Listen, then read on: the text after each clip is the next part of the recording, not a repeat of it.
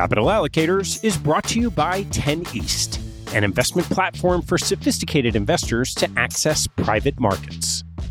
10 East brings benefits of having your own family office without the cost and headaches of doing so. It's founded and led by Michael LaFell, former deputy executive managing member of Davidson Kempner. Michael and his investment team offer members the opportunity to co invest by offering at their discretion. Michael and his team source, diligence, and commit material personal capital to each investment.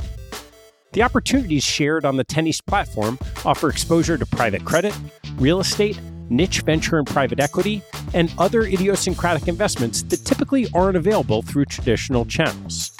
The principals have over a decade track record of investing in these types of exposures across more than 350 transactions. Post investment, the 10 East team conducts ongoing monitoring and reporting, just as you'd expect from an institutional investment organization. I've known Michael for about a decade, and after becoming impressed by the quality of 10 East offerings, its research process, and high quality investment team, I became an advisor to the organization and investor in multiple offerings. You can learn more and join me as a member at 10east.co. That's the number 10 east.co. Capital Allocators is brought to you by SRS Acquiom. Since 2007, SRS Acquiom has been obsessed with a single purpose: to simplify the administration of M&A deals so that deal parties and their advisors can focus on bigger issues. SRS Acquiom was the pioneer in professional shareholder representation, digital M&A payments, and online stockholder solicitation, and they continue to raise bars and set industry standards. Case in point, their new VDR, which is changing the way deal parties think about virtual data rooms. No more tracking down thumb drives or asking how the VDR bill got so high. SRS Acquiom keeps deal documents securely stored on the cloud for as long as you want for one flat rate. And working with SRS Acquiom means you get the simplicity and stability of a single best in class partner from the pitch book through the last dollar out. 50% of US private equity firms and 40% of venture capital firms worldwide count on SRS Acquiom to optimize their deal process. To learn more about how SRS Acquiom is simply the smartest way to run a deal, head to srsacquiom.com. That's S R S A C Q U I O M dot com.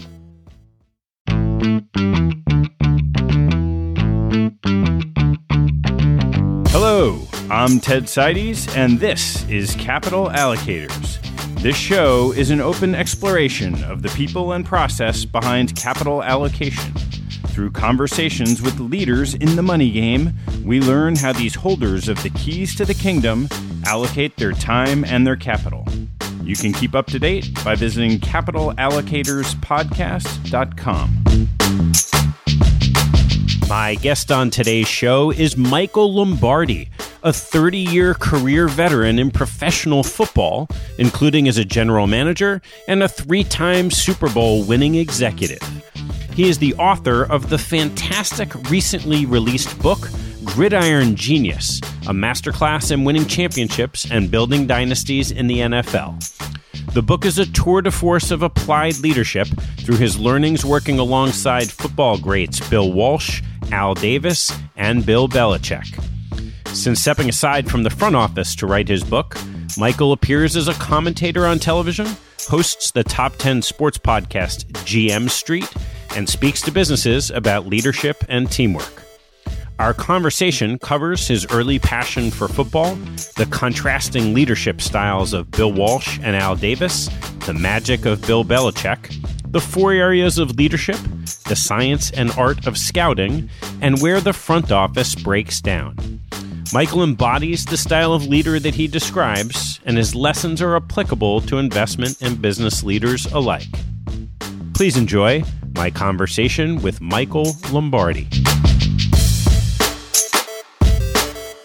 Michael, thanks so much for joining me. It's great to be here, Ted. It's uh, really uh, awesome. Been looking forward to this for a while. I guess let's just start with how did you first get interested in football? Oh, that's easy. I grew up in a small beach town in South Jersey called Ocean City, and I turned on the television in the mid 60s, 70s. I was maybe 10 years old, and I saw this guy who looked exactly like he belonged at my family dinners on Sunday. His name was Vince Lombardi, and I thought, that's kind of what I want to do. And so there's no relationship between me and Vince other than the last name, which is a common Italian name. And so I just really, at the age of 10, I plotted a course to try to get to the NFL. And then I played Stratomatic baseball with my two buddies, Michael Cennino and Danny Reynolds. And this whole idea of Stratomatic team building became so powerful for me that that's where I went from being thinking I was going to be the next Vince Lombardi coach to where no, no, no, I want to be a GM. I want to build something. I don't want to just coach something. And that's kind of how it started. And from that point, everything I did from that point I went to Valley Forge Military Academy. It was because I wanted to get into football. I went to Hofstra University because I wanted to get into football, and it just started that way. I remember Stratomatic, but what was it about Stratomatic? We were 12 years old, 13 years old. My father was a, is still a barber, 91 years old, cuts hair every day. And we had this house half a block from the beach in Ocean City. It's the summertime. We're all playing baseball together, the three of us. And so we found this game. It's a card game. You roll dice and you play. And the three of us just bonded over it and we built our own teams. So you have the 28 baseball teams and Reynolds liked the Red Sox. I liked the Braves. Cennino liked the White Sox. He was a Dick Allen fan. I was a Hank Aaron fan. So we started that way. And then we decided to take all the players and just hold drafts and we would just do drafts. And then we made rules up as we went along. So we're making rules up and we said anybody who's in your farm system and he has a card, you have the rights to him. So Cennino finds Don McMahon and Don McMahon's card for people that don't know Stratomatic baseball, the pitcher has four, five, and six columns. The hitter has one, two, and three. One dice rolls to what column you go to. The other dice, you add them up to figure the number. Well, McMahon's card only had three hits on it. So whenever he put him in the game, he was getting everybody out, right? so we had to make a rule for McMahon. And just his life is so unique. So 30 years later, I'm on the practice field of the Raiders and Al Davis is standing there and he's got three people around him and Al never wanted anybody around him. So these people must have been somebody he knew or liked because it was rare. So I walk up to him and one of the people that are there is Don McMahon. and I'm like, I hate you, Don McMahon. You killed my life. You know, I couldn't win a game. And he was from Erasmus High School, and that's how I knew him. So it's kind of funny how world goes for so. So you have this passion for football from early on. What was your big break in getting in? There's a saying that the world gets out of the way for people that know where they want to go. I knew where I wanted to go. So when I was at Hofstra, every January, February, I would get in my loyal Toyota Tercel and I would drive to coaching clinics throughout the Northeast. And I would try to meet coaches. I would try to learn football. I would pay for the hotel room. I'd sleep in my car. Whatever I had to do, I would do it. And one of these trips, I met a guy named Harvey Hyde, who was the head coach at Pasadena City College. And he took me to lunch. He kept in touch with me. And then one day I was on the campus of Hofstra. I was getting ready to graduate and I read the New York Times and Harvey Hyde was named the head coach at UNLV. So immediately I called him up and he said, Yeah, I don't have anything, but if you want to volunteer, come on out. And so I did. But I would write letters constantly to people. How can I get a GA job? How can I come work for you? Because I was obsessed with doing it. And what was that path from there? So then I'm there. I'm not making any money. I'm living on Burger King coupons. I'm living at a dumpy hotel on the strip. I would get the Holiday Inn buffet line. And then from then people left there. I got promoted. My first full time salary was $9,000. And then when I was making 9000 I thought I was living pretty good, right?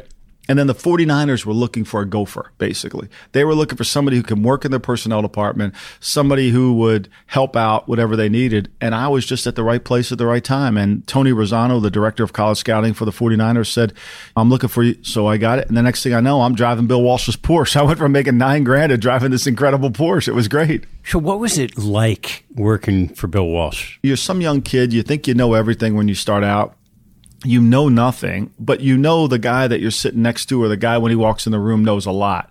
You just stop right there and start taking notes and you have notepads and you just start trying to ask him questions and try and observe and learn from him because you know he knows and you know nothing. And so it was just incredible. And I was fortunate enough to ask him questions. The greatest thing I ever asked him was, we were driving one day, and actually, the greatest thing that he ever asked me was he asked me a question. He said, Do you know who Tom Peters is? And I thought he was talking about a punter from South Dakota. And he said, No, no, no. Tom Peters, he just wrote this book called In Search of Excellence. You should go read that book. And that set me off on a path of management and leadership that I have been on since my whole life. So, what'd you pick up from the Peters book? What does leadership mean to some young kid, right? Whoever yells the loudest? Is that what it is? Whoever demands the most? Nothing about leadership. What is the true essentials of leadership? What is the makeup of what makes a company really good? Like, is it just luck? Is it timing? So I started to learn about how to build an organization, how to be in search of excellence is truly what you learn. Like, how could you keep getting better? Shinseki has this great quote that I hung in my office at the Oakland Raiders that said, if you don't like change, you're going to like irrelevance even less. And I learned early on that be adaptive to change. And Walsh was always about that. Study the game. Walsh was a historian of football, but he wanted to apply it to current times and then adapt it. He was very divergent in his thinking. What kind of leader was he? He had a great command of what he wanted to do. There was no doubt he knew what he wanted to do. He commanded everything. It was about the standard of excellence, the things he wanted his organization to behave. He didn't do it in a sense where he just assumed everybody knew it. He educated you on what he wanted. So there was no there was no misconstruction of what he was saying. Everybody understood exactly what he wanted. He wanted you to be courteous. He wanted you to seek out knowledge. He wanted you to stay current on the game. What he wanted was he educated you on the person he wanted you to be. And that applied to Joe Montana, the star quarterback, as well as it applied to the guy who read the ads at Candlestick Park. How long did you stay working at the Niners? This is probably the biggest mistake of my life. So I'm there and I'm thinking, okay, this is great. I'm learning a lot here, but I got to learn a lot more but I think I should learn different ways to do it. And what I failed to understand was the NFL was really more political than knowledge. And if I'd stayed with Walsh, I probably would have had a more successful career in terms of moving up the ladder. I wouldn't have learned as much because I would have learned just one way. So I went to Cleveland Browns to try to learn more. And one of those car rides, Coach Walsh told me, he said, Look, the most football I ever learned in my life was working for Al Davis. And I knew at that moment I wanted to work for Al Davis, and I did. So I went to the Browns. Then I became friends with Al, and then I went to work for Al. What did you see different in Al's leadership style from Bill? It wasn't as precise. Al was very much about a philosophy. He wanted to build the Raiders as a size speed football team, but he never shared what he really wanted. He never really was very meticulous in the details. It was always about because he had a coach. There was a coach there. There was a buffer between him and the organization. So he allowed that to occur. Whereas Walsh was, we call it hands on. But really, what does hands on mean, Ted? Aren't you doing your job if you're hands on? Like, it's like mission statements. They're the most ridiculous things you could ever have, right? Like, what does that mean? We're going to win the Super Bowl. Is that a mission statement? No, it doesn't tell anybody anything. It's the same thing. What's hands on? Hands on means you're engaged. I'm not going to tell you what to do, but I'm going to tell you what I want you to do that's not being hands on. That's being a good leader. And so I think that was the difference between the two. So, is there an example that stands out for you in something that, say, Al didn't communicate as well, or you think that Bill Walsh would have communicated the same. Oh, there's so many of them. Yeah. I mean, Al didn't trust very many people. So that's a real problem. So that's what happened. He always thought somebody had an agenda. He felt like there was always somebody's method to their madness. So he was always trying to calculate what that was. And I reminded of a story Lyndon Johnson, when he was in the White House, he would sit there every morning and read the Washington Post. And as he was going through the pages one morning, he circled two articles. And he called Ben Bradlee on the phone and said, You know, the source that's typically on this Health and Human Service article was in the hospital last night. Who's the new source? And then this other source on this finance column was in Egypt. Who's the source? Lyndon Johnson was obsessed with learning who the sources were. Al was obsessed with learning what the agenda was. And that kind of overpowered everything. So he never really explained what he wanted.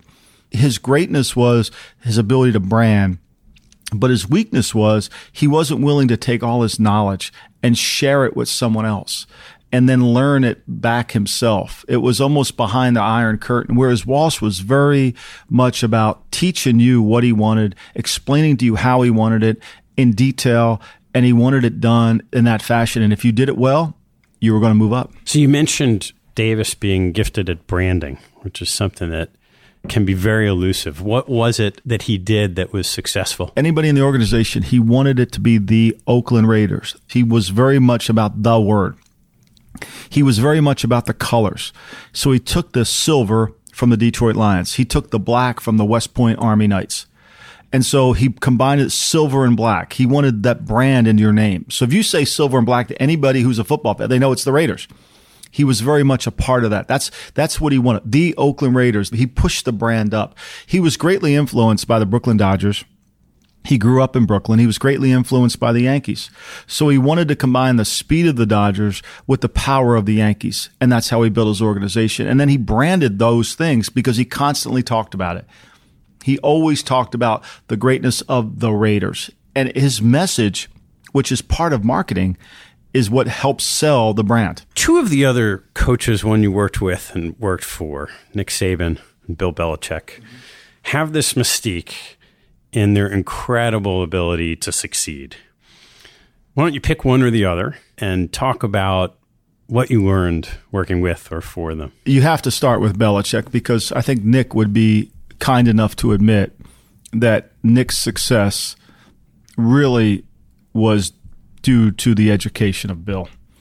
Oftentimes, we're a prisoner of who we work for, and we're a prisoner of who we learn from.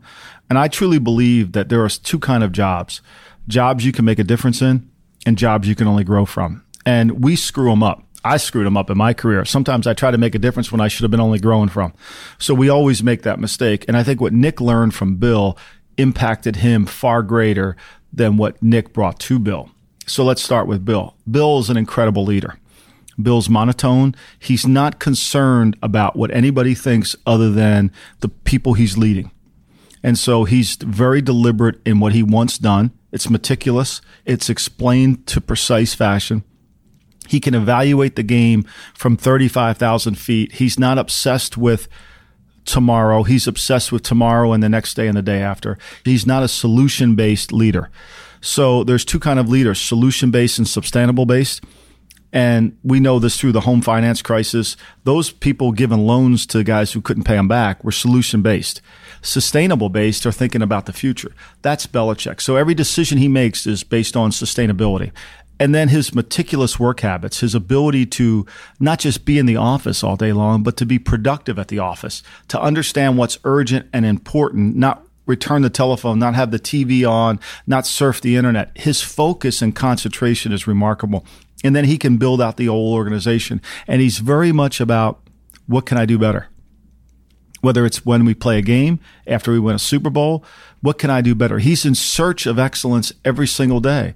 And it's hard, it's challenging, but that drives the culture. He is the culture builder of the organization. People get lost in the football, but it's the culture he really is most responsible for. Can you walk through what a week looks like working with Belichick? Yeah, that's easy. So let's say, okay, we're recording this on Friday. They just played the Chiefs on Sunday night. So let's start Monday morning. Let's go back to Monday. Monday will be everybody will get to the office. The game ended at 12:30 at night. Let's say 11:30. By the time you get home, it's one o'clock in the morning. Everybody's back in the office by six 6:30 easily you start out by breaking down the game that you just played, offense, defense, and the kicking game. There'll be a 12 o'clock or 1230 staff meeting at which Belichick will walk in the room, sit at the head of the table, and the offensive coordinator, the defensive coordinator, and the special teams coach will have filled out forms that go all the way back to 1991 in Cleveland that breaks down the game. Things we did well, things we did poorly, things we need to improve on, mistakes we made in scheme, mistakes we made in coaching the tactical points of the game, player evaluations of where we misjudged their team. So he's doing an autopsy of the game. And he wants his offensive coordinator to do it. He wants his defensive coordinator to do it. So that meeting lasts for about two to three hours. It's not, hey, we won, guys. Everything's great. No, no. It's like we're either doing this better, we're doing that better. Then he'll start on what he thinks we need to get ready for to get ready for the Chicago Bears. So, okay, this week I want to do this. I've seen enough of this player. So that meeting lasts probably about three hours. Then from Monday night until Tuesday afternoon at five o'clock, you're preparing for the opponent you're going to play, studying videotape, well, how they do, what they do, break it down. He's doing the same thing in his office. So then he'll go back Tuesday around noon. He'll meet with the quarterbacks, Brady, Brian Hoyer. That's the only two. Josh McDaniels won't be in the room, and he will have broken down every player on the Bears defense in their back seven. So that would be the linebackers and the defensive backs. He's written it all up on his computer by himself. So he studied every player. Hey, I think this is what they do. This is why they do it. We should attack this player. We shouldn't attack that player and go forward. Then Tuesday night, we'll have a staff meeting. He'll go over the practice schedule for Wednesday, tell the staff what he wants done, how he wants it. I think we need to work on this. I think we need to work on that. Wednesday morning at eight o'clock, he will welcome the team back, congratulate them on the win. Perhaps he didn't meet with them on Monday, gave them that day off. And then he'll start setting the agenda for the week. And that starts with this thing called points of emphasis. So what I would do for him and what I'm sure he does now for himself is he would break down the opponent into points of emphasis. How are we going to win the game? Offensively, defensively, in the kicking game. How are we going to win? And then he presents that to the team. Here's how we got to play the game. Here's how we got to do it. Here's the way we're going to play. And here's why with film to back it up. Wednesday practice, five o'clock staff meeting to go over the practice with the coaching staff. Same repeat that on Thursday. Friday today, they come in, they'll go over the game again. They'll go over the Thursday practice or in the morning at the eight o'clock team meeting. But Friday is about what players and plays are the Bears going to run this week when they absolutely have to have a play? They call them gotta have it plays. So then he wants the team to know that if it's third and six on a crucial part of the game, they're going to throw the ball to Tarik Cohen. Or if it's third and seven and they need the ball back, they're going to blitz. All week long, he's teaching the Patriot players how this game is going to be played all week long, then practice, and then Saturday night at the staff meeting before he meets with the team, he then goes over how he wants to play the game based on how the week of practice went. For example, the first third down we get into, I want to run this. Or if it's fourth and short early in the game, I'm not going for it. I'm going to punt. Or if it's fourth and short early in the game, we're going to go for it. I'm going to go. I want to get the lead. I want to build the lead. And then he goes over the game plan with the staff. Then he goes back and meets with the team and they get ready to play.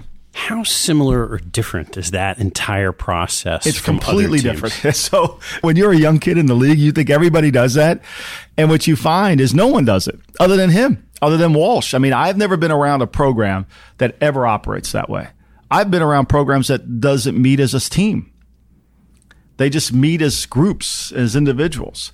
So there is a difference. I mean, winning looks alike in all organizations, losing looks alike in all organizations. And so I'll give an example. Every day after practice on Wednesday, Thursday, Bill makes the coaches come into his five o'clock meeting and he goes over the practice tape of that day. Nick Saban hated it. Oh my God, he hated it with a passion. He would complain, I can't believe it, dog. I got to be in here. It's killing me. I got stuff I got to do. You know what Alabama, what they do, don't you? Same thing.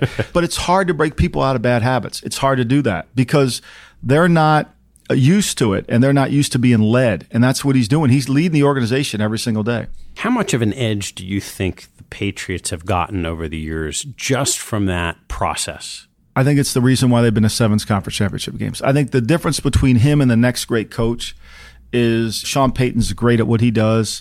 I think Pete Carroll's great at what he does, but the difference between Bill and maybe Andy Reid and that group of guys to the next group is significant. If the cap's 175 million, Belichick's worth at least 10% of the cap. Yeah. And is it even more pronounced in college with Alabama? Way more. Yeah. Way more. Alabama's two weeks ago, they were a 17 and a half point favorite if they played LSU. Think about that. That's a huge gap between the second best team. And a lot of it comes through the process. You had written something in your book where you couldn't, even with Belichick, you couldn't just hand someone the same agenda and say, here, go do it. So I have this uncle, Fred Palermo. He's 91 years old. He's still alive. God bless him. So he used to say when we would go out to eat together and we were at a restaurant and they had a huge menu, he said, you know, they can't cook all this good. There's no way a chef can cook 50 things really good. And that always hit me. And so if you're at a diner, order the burger because they'll cook that good. But at the French Laundry, they only have five things on the menu. They'll cook every one of those really good, right? It's the same thing in business and leadership. If you have too many things on the menu, you can't operate them all good. You've got to narrow it down. So the Emeril Lagasse theory was born out of, look, we could go online right now and get every one of Emeril Lagasse's recipes. No problem. We'll print them out.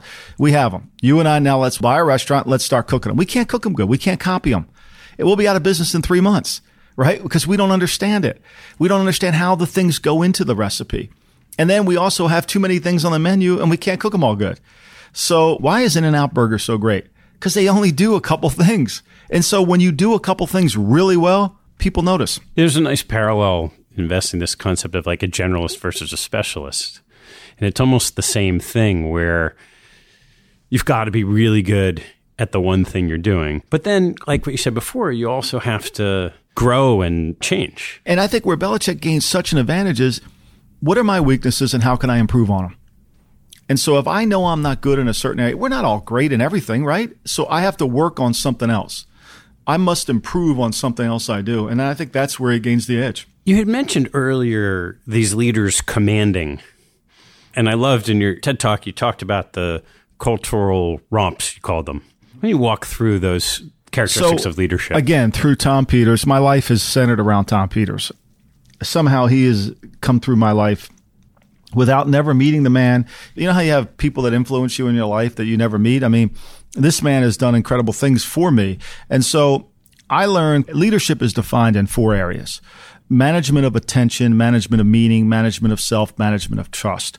So in my book, I altered them a little bit because I thought it would be command of the room means when you walk in a room, you gain people's attention. You have a plan. It doesn't matter what your plan is. It just matters you have a plan. Now, command of the message, you got to explain your plan. That's a challenge for some people. A lot of people have really good plans. They just can't explain them very well. And so therefore they lose it. And I talk about this in my TED talk about how Martin Luther King in the middle of his I have a dream speech, which was entitled I have a dream speech. Mahalia Jackson in the background yells, tell him about the dream, Dr. King. And he then goes on an 11 minute expose on I have a dream and everybody got the message. It was powerful. It was visualized. You could hear it and see it. That's command of the message. Now, all of us don't have King's great skills, but you don't have to be a rah rah guy. Belichick never raises his voice. Nick Saban might. It's your own style and your own authenticity, but you have to have a way to deliver your message so you can do it clearly. And that's command of the message. And then command of the process is about making sure that when you wake up every morning, you're committed to the culture and the process and not making exceptions to all the rules. One exception is cost you your job the way you treat one person is going to have a ripple down effect if you're outside. The program is bigger than any individual. If somebody wants to go against the grain, I'll give you an example. The Utah Jazz were in a situation where they had a great point guard, and Jerry Sloan was the head coach, and the point guard was going too far to the right. And so Sloan went to the owner and said, It's either me or him. And the owner hesitated, and Sloan quit. And that hesitation is the reason why he quit because if that guy couldn't see it that clearly, it didn't matter. That's really command of the process. You've got to be committed to the values of the organization every single day. And no one's bigger than it, including yourself. That's what comes into command of self. This is really important how you handle yourself, how you discipline yourself, and how you educate yourself on an ongoing basis. That's create followers. It isn't getting to the office at four o'clock in the morning and just having your car parked out. It's getting results. It's showing people how you work. You don't have to do it through, I got here at four. It's like people that give to charities that want to take out a billboard that they gave to a charity. Like, you don't have to do that. You know, you just do your thing and your recognition will come to you. And what I found was to be a great leader, you have to really be strong in three of the four. And great ones are all four. If you're only good in two, you're really never going to succeed. I want to take a break in the action to tell you about NetSuite by Oracle, helping businesses accelerate growth and run better with a suite of ERP, financial, CRM, and e commerce products. Here are three numbers for you to remember 36,000, 25, and 1. 36,000 is the number of businesses that have been upgraded to NetSuite by Oracle. NetSuite turns 25 years old this year that's 25 years helping businesses do more with less, close their books in days, and drive down costs. And one, because your business is one of a kind. Get a customized solution for all your KPIs in one efficient system with one source of truth. Manage risk, get reliable forecasts, and improve margins. Everything you need all in one place. Right now, download NetSuite's popular KPI checklist designed to give you consistently excellent performance absolutely free at netsuite.com slash allocators. That's netsuite.com slash allocators to get your own KPI checklist. netsuite.com slash allocators. And now, back to the show. I want to dive in a little bit on some of the details of let's call it the process. So you spend a lot of time in scouting. We think about statistics in baseball. What's happened in football? So the technology has certainly helped a lot. When I first started in the league, we were on 16 millimeter tape, which was very expensive and there wasn't a lot of it around the building. If you had game film of your present game, you probably only had three games duped. So it was very expensive. Today, everything's on high definition video. So now I can sit in my office in New England and watch every Texas A&M football game. So scouting has changed dramatically. Scouting for me to get in an airplane and fly all the way to College Station and then watch four games of their tape seems not worthwhile. Now, do I want to watch them practice and play? Maybe that's case. So film has changed it. The game itself has changed it by the rules. By the way they've changed the game from a running league to a passing league has altered the game. And as the game has become more complex and has moved from checkers to chess, those pieces and the complications of those games requires you to find players that can influence the game. For example, back in the early 60s, the middle linebacker called the defense. There was no real passing game, so it didn't matter if they threw the ball, he wasn't going to get exploited. Today, if you play with a middle linebacker that can't play the pass and it can only play the run, you're done. And so there's a line that I always use. If I can formation you off the field, meaning if I come out in a passing formation and you can't play, you're not a good player. So that's changed. As you're watching the game, you have to adapt your grading system and your philosophy to the ever changing flow of the game. What's the blend of skill and character? Kobe Bryant is one of the hardest working, most competitive and intense players you're ever going to come across. And so when your great player has that work ethic, it builds the whole organization. Tom Brady will spend. He got to the office probably at six thirty today. He probably won't leave till six thirty tonight. Nothing's more important than what Tom Brady does to his body, to his mind. And so when you have great talent that brings that passion, you have a chance. When you don't, you get fooled. You get duped.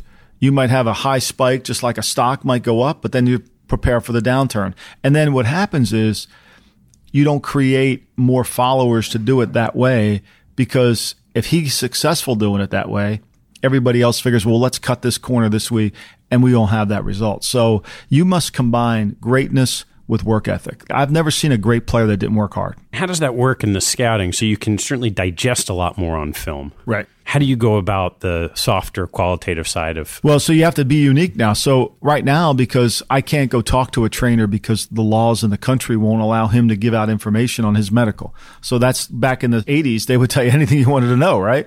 The coaches won't tell you anything you want to know because they don't want that player to hear a negative thought about them and hurts their recruiting. So you know right now no one's honest. So how do you get around it? For us, find different ways. How do you find someone's behavior when you're not watching is the best way to learn about somebody? We might go down to LSU and we know there's two bars that the players go to. And if you sit in that bar and watch what happens or talk to the bartender, he's going to tell you more information about the player than any of the coach over there.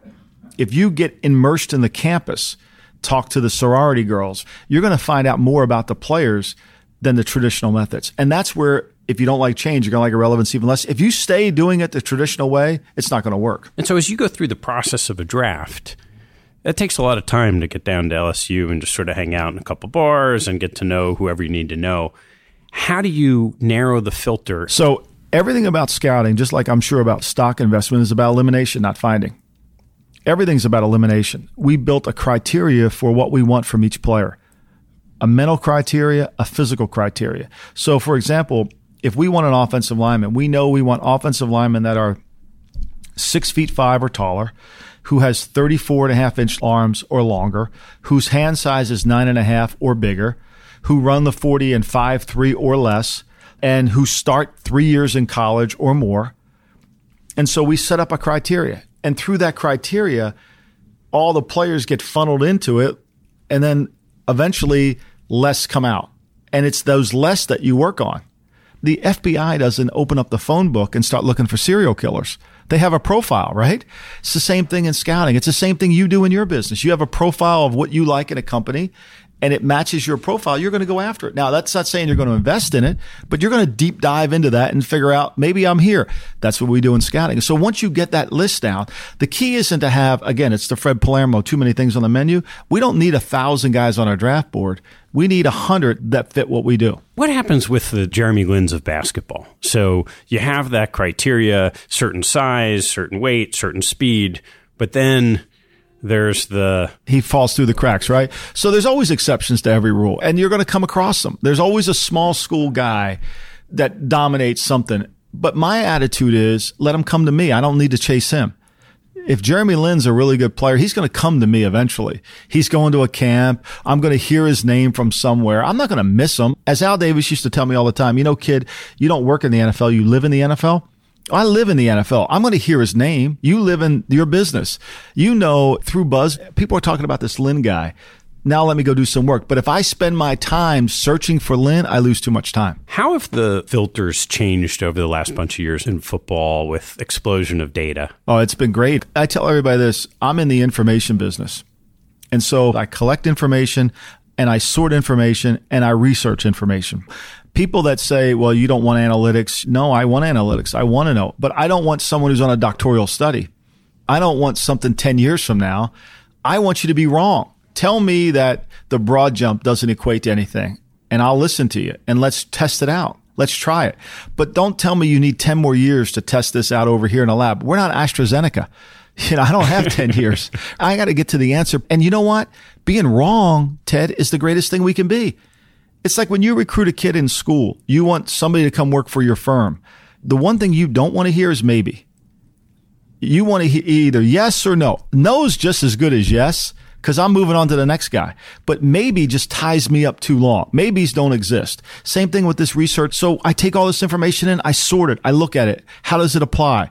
So instead of congratulating everybody after the draft, what do you do? You do the same thing Belichick does after every game. What did we do well? What did we do poorly on? What combine should we really pay more attention to?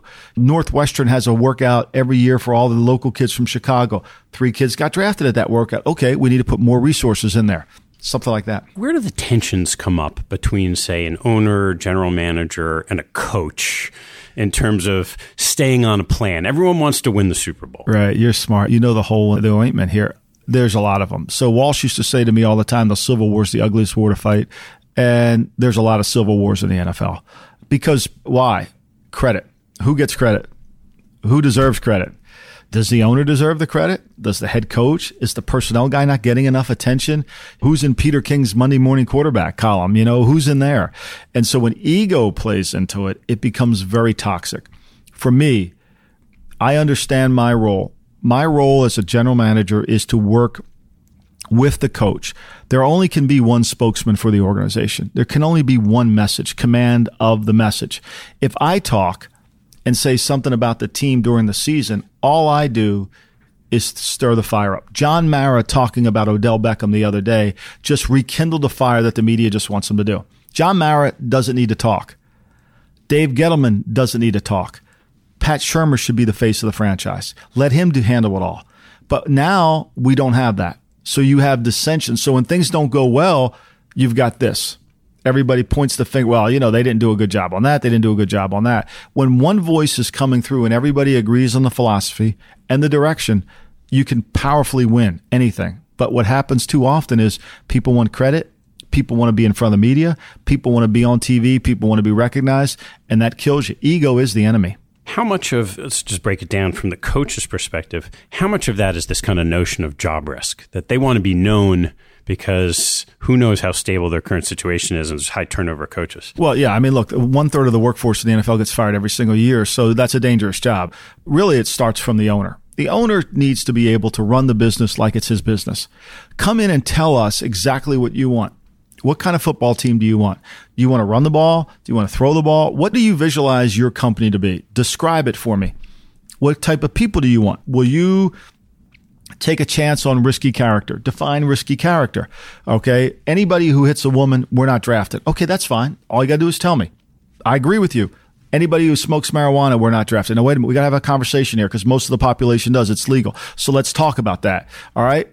And then you set the rules. Once we agree on what the rules are, fine. I'm often reminded of that scene in Apollo 13 when those scientists are sitting in a long table and two guys walk in with cardboard boxes and throw all this crap on the table and say, we got to make this into that. And they point to the board.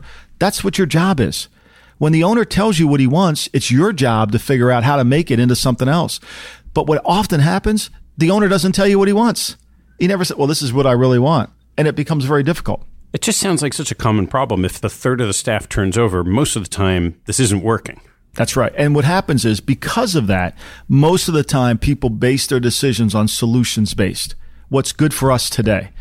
And if the owner doesn't understand that, you run the risk of having that high low, up and down. Walsh told me in 1984, we are only competing against eight teams. That was when we had 28 teams in the league. He was right. Today, they're still only competing against eight teams.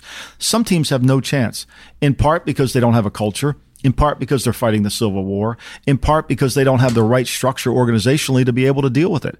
And the owners really can keep spinning the wheel and finding new people. But until they recognize it's their job to explain exactly what they want, they're never going to win. How does the general manager fit into that equation? Well, most general managers in the league don't have the complete autonomy to do whatever they want to do. It's really a coach based league, and it should be because the coach is dealing with the players every single day.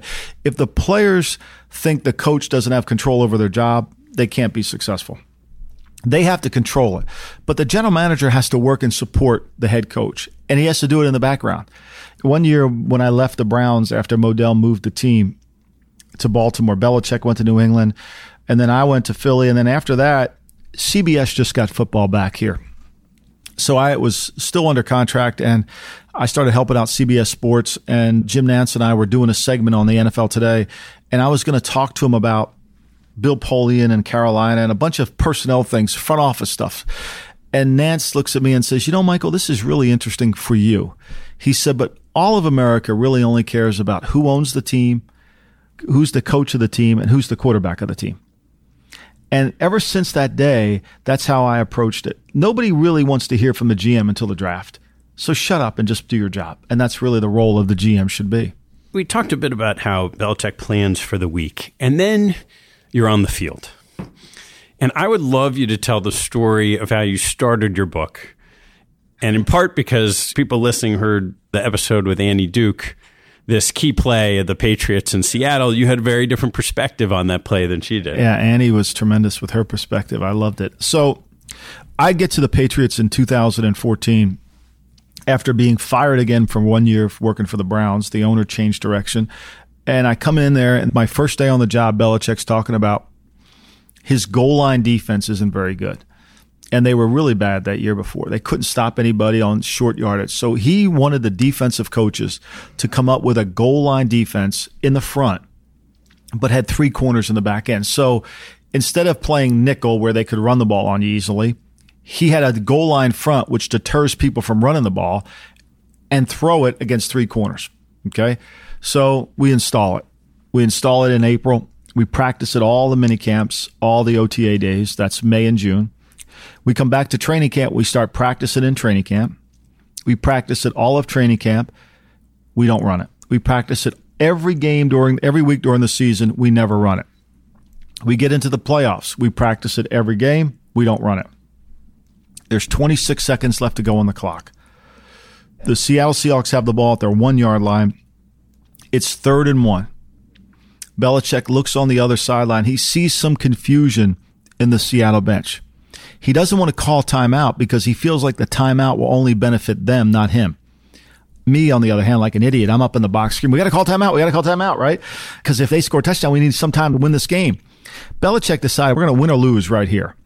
And so he calls out for a defense that we had never run before the entire year. Okay. He says, just put goal line nickel out there. We do. And Annie's perspective is everybody's giving Pete Carroll crap for running the ball, which is completely wrong. We had so many big guys that if Marshawn Lynch would have tried to run the ball, he would have lost a yard. That's a fact. I don't care what Chris Collinsworth or Al Michaels say on television. That's just a fact, okay? And so we put goal line nickel out there. Pete Carroll sees that we're putting goal line out there. And it's clear on tape. You can hear him saying, they put goal line, they're in goal line, they're in goal line. They send three receivers out on the field thinking they gain an advantage. But we really had the advantage. The next play, Malcolm Butler, an undrafted rookie free agent, intercepts the ball at the one yard line and we win the game. And it's all through his preparation. And yet it's also through his ability to see the situation across the field, not react to it, not listen to the noise of all the other coaches telling him what they think he should do, and focusing on the moment. It's remarkable. How often does the intuition of the coach supersede the plan? Belichick in the first quarter is on a mission, and I mean a mission, to figure out what we practice is that the game? Is how we practiced how this game's going? And if it's not, how do I change it? How do I adjust to it? And so you have to be adaptable within your plan. And you've got to figure out when to change the plan. Those are going exactly how we said, let's just stay with the plan. Or no, they're doing something completely different. Here's what we need to do. And I think that's the essence of experience. You know, I'm reading this book by Chip Conley about wisdom at work, and he talks about experience, how he's helped out, I think, the Airbnb guys, because he brought experience from his field into this high tech youthful business, and it's helped them. Well, it's the same thing in all businesses. We all need some experience to know when to make that move. You don't get that when you're 25. I didn't have it. I know that. And I'm sure you're a much better investor today than you were 10 years ago because you've learned through your experiences. And I think that helps. The back half of your book is this sort of magical football wonky kind of what's next generation of strategy. So let me ask you this question. What are the things in football that coaches generally don't do that they should? When first down in football everybody talks about establishing the run. It's the most ridiculous statement of all time because all it does is establish your ability to kick field goals because you're never going to score a touchdown running the ball. You have to make explosive plays. You have to get chunk yards of play. So when the NFL started years ago, Wednesday's practice was all about first down and stalling your first down. Today, downs really don't matter it's really about establishing the lead that matters. So throwing the ball. So modify how you change your practice. Spend more time on third down in the red zone than you would on first and 10. Or if you're spending time on first and 10, practice throwing the ball, not running the ball. So you have to change and adapt to the game and your teaching habits have to change and adapt as well. And I think that's part of the biggest issue is because coaches are programmed. We've always done it this way. We're going to keep doing it this way. And if you don't do it that way and you're not successful, then people are saying, wow, what are you doing? Right. And you have to have enough boldness, enough curiosity, and enough confidence to do it the way you are. Because if you're watching the game and paying attention to it, you should do it that way. What are other common mistakes that coaches make? Well, they don't watch the game. They're not watching, they're not managing. The, situational football is so important. If you have the ball, Ted, and I need the ball back, and you have a third down play, third and four, and I have one timeout left and it's 205 to go in the game. If I call timeout, most fans at home would say, well, that's a smart thing. You get the two minute warning. It's the dumbest thing you could do in football. Why? Because what I've given you the right now is to run or pass. Okay. I've now allowed you to run or pass. If I let those five seconds go and you go to the two minute warning and I still have a timeout, you have to run the ball because if you don't run the ball, they're going to kill you they're going to rip you for not using the clock, right? If I know you're going to run the ball, I play a run defense, I get the ball back. But if I allow you the right to throw or run, I'm an idiot. And that mistake happens week after week after week. It's bizarre. And the other thing is there's miss field goals are turnovers.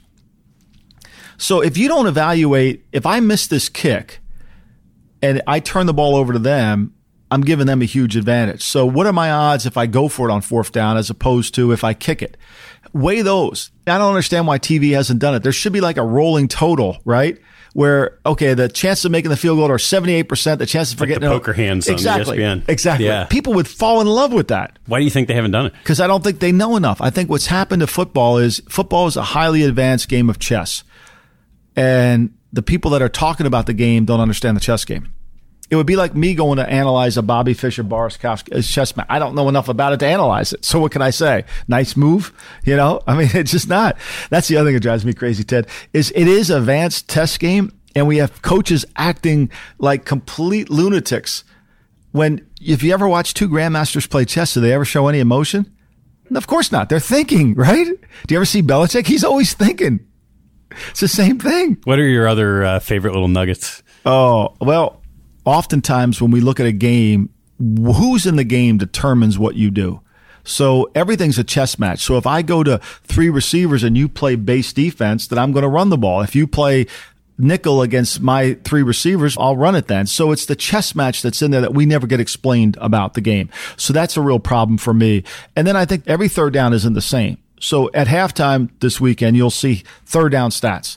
They're four for seven on third down. Well, the third down, if you're at your opponent's five yard line, that third down is worth way more than you're at your own 25 yard line. Like that third down's four point play. This third down at the 25 is just a third down. They never talk about that. They just lump them all together. When you practice, you practice third downs in the red zone, you practice third downs in the field. And then my other one is where the quarterback cannot get sacked. So if I'm Tom Brady and I have the ball at my opponent's five yard line and I hold the ball and I get sacked at the 12, that's not a problem. I'm going to kick the field goal anyway. I'm waiting for somebody to get open. But if I have the ball at my opponent's 35, let's say, and I take a sack there to the 42, now I can't kick a field goal. That's a three point sack I gave up. So I can't take that sack. You follow me? I can't take that sack. That's a dumb play. That's me beating myself. And I can't do that. Through all your experiences in coaching, what do you take away as the biggest lessons of leadership? To never stop learning. I think curiosity is the greatest thing. I think you have to keep asking why, and I think you have to reverse engineer it. Jack Nicholson said this once, and I, and I think it's a powerful line. He says, You know, I am a devout Democrat, but I read everything that Ann Coulter writes about because I want to learn, because I want to know. It's the elixir of life. And I think if you take that approach, if you really believe in something strongly, then read everything about it the other way. It'll either enhance you or grow you. So you've written this wonderful book. You're doing a podcast. You're on television. What's next for you? I wanted to have a second career. George Raveling is one of the greatest men I've ever met in my life. He's a was a coach at USC, Washington State, and Iowa. In fact, he is the curator of the Martin Luther King I Have a Dream speech. He was on the stage that day he was working security and he just happened to ask Dr. King for the copy of the speech and Dr. King gave it to him. So he's owned it. He lives in Los Angeles. He's been a mentor to me and he told me the greatest years of my life was from 60 to I'm 81 now. And that's really what I want to have. I want to have the greatest years of my life from now on. Where's that going to take you? I don't know. I have no idea. I have nothing planned other than I'd like to write another book. I love football. I love leadership and I just want to keep doing this. How have you been spending your time now? I've been spending my time working on football mostly and reading about things that I can apply to football. That's the beautiful thing about football that Walsh talked about was how you can take something that you learn in Chip Conley's book or, or Ryan Holiday's Ego is the Enemy and apply it to your field. Isn't that why we read? And so that's what I try to do. All right, Mike, let's turn to some closing questions. What was your most memorable accomplishment outside of work and family? When you have two wonderful kids, a beautiful wife, I think – the family thing in this business is so hard to maintain eh, because you work so long and you work hard. But I think my proudest moment was, I think, my ability to understand the situation outside of professional and try to learn something else. And I took this writing course in San Francisco. I think that was my proud to learn something else. What's your biggest pet peeve? I don't understand offices that are a mess drives me crazy. like I have no confidence. I mean, I went to a military academy, so excuse me and apologize, but I think an office should be tidy. I know Einstein's office was a disaster, and I have a picture of Bill Buckley's office. It looks like a disaster. Those are people at a different level. I, like it drives me crazy if an office isn't neat. The other thing is because Walsh was a stickler for paint pictures being straight on the wall. If I walk by an office and I don't see a picture that's straight, I have to fix it. what teaching from your parents has most stayed with you? I think hard work without a doubt. My dad's 91 years old. He still cuts hair every single day. I think work ethic you get from your parents. My mother always told me to dream. She was the one who wanted me to dream. And Springsteen wrote that song, Born to Run, to get out of this town. And my mother's words were echoed in that. You got to dream. Your life's not going to be here. Your life can be bigger than this. What information do you read that you get a lot out of that other people might not know about? I'm obsessed with the cartels. I'm obsessed with Don Winslow. I love the writer Don Winslow. I, I, love reading about the cartels, how people think it's a just a bunch of thugs that are, which they are, but how they set up their enterprise and how they shifted the dynamics of when we legalized marijuana and they realized it was a business, how they shifted it into now we are faced with this opioid crisis in America. All right, last one. What life lesson have you learned that you wish you knew a lot earlier in your life? That you can get great wisdom from just one man if I would have stayed with Walsh my whole life, I probably would have been wiser and better. even though I went through a diversity of learning. I think I didn't get enough. Judge Scalia has a line that says, Wisdom comes later. When wisdom comes later, I think that wisdom comes later from that. Michael, thank you so much. Thank you, Ted. Before you take off, I've created three different ways for you to stay updated on the podcast and my blog according to your preferences. First, you can sign up to receive a monthly email with a few great things I've read and listened to over the month. Second, for more prompt delivery, you can subscribe to my blog and receive emails when each podcast episode and blog post come out. And last, you can access the full library of transcripts by signing up for a premium subscription. All three options are available on the homepage at capitalallocatorspodcast.com. Thanks for your support.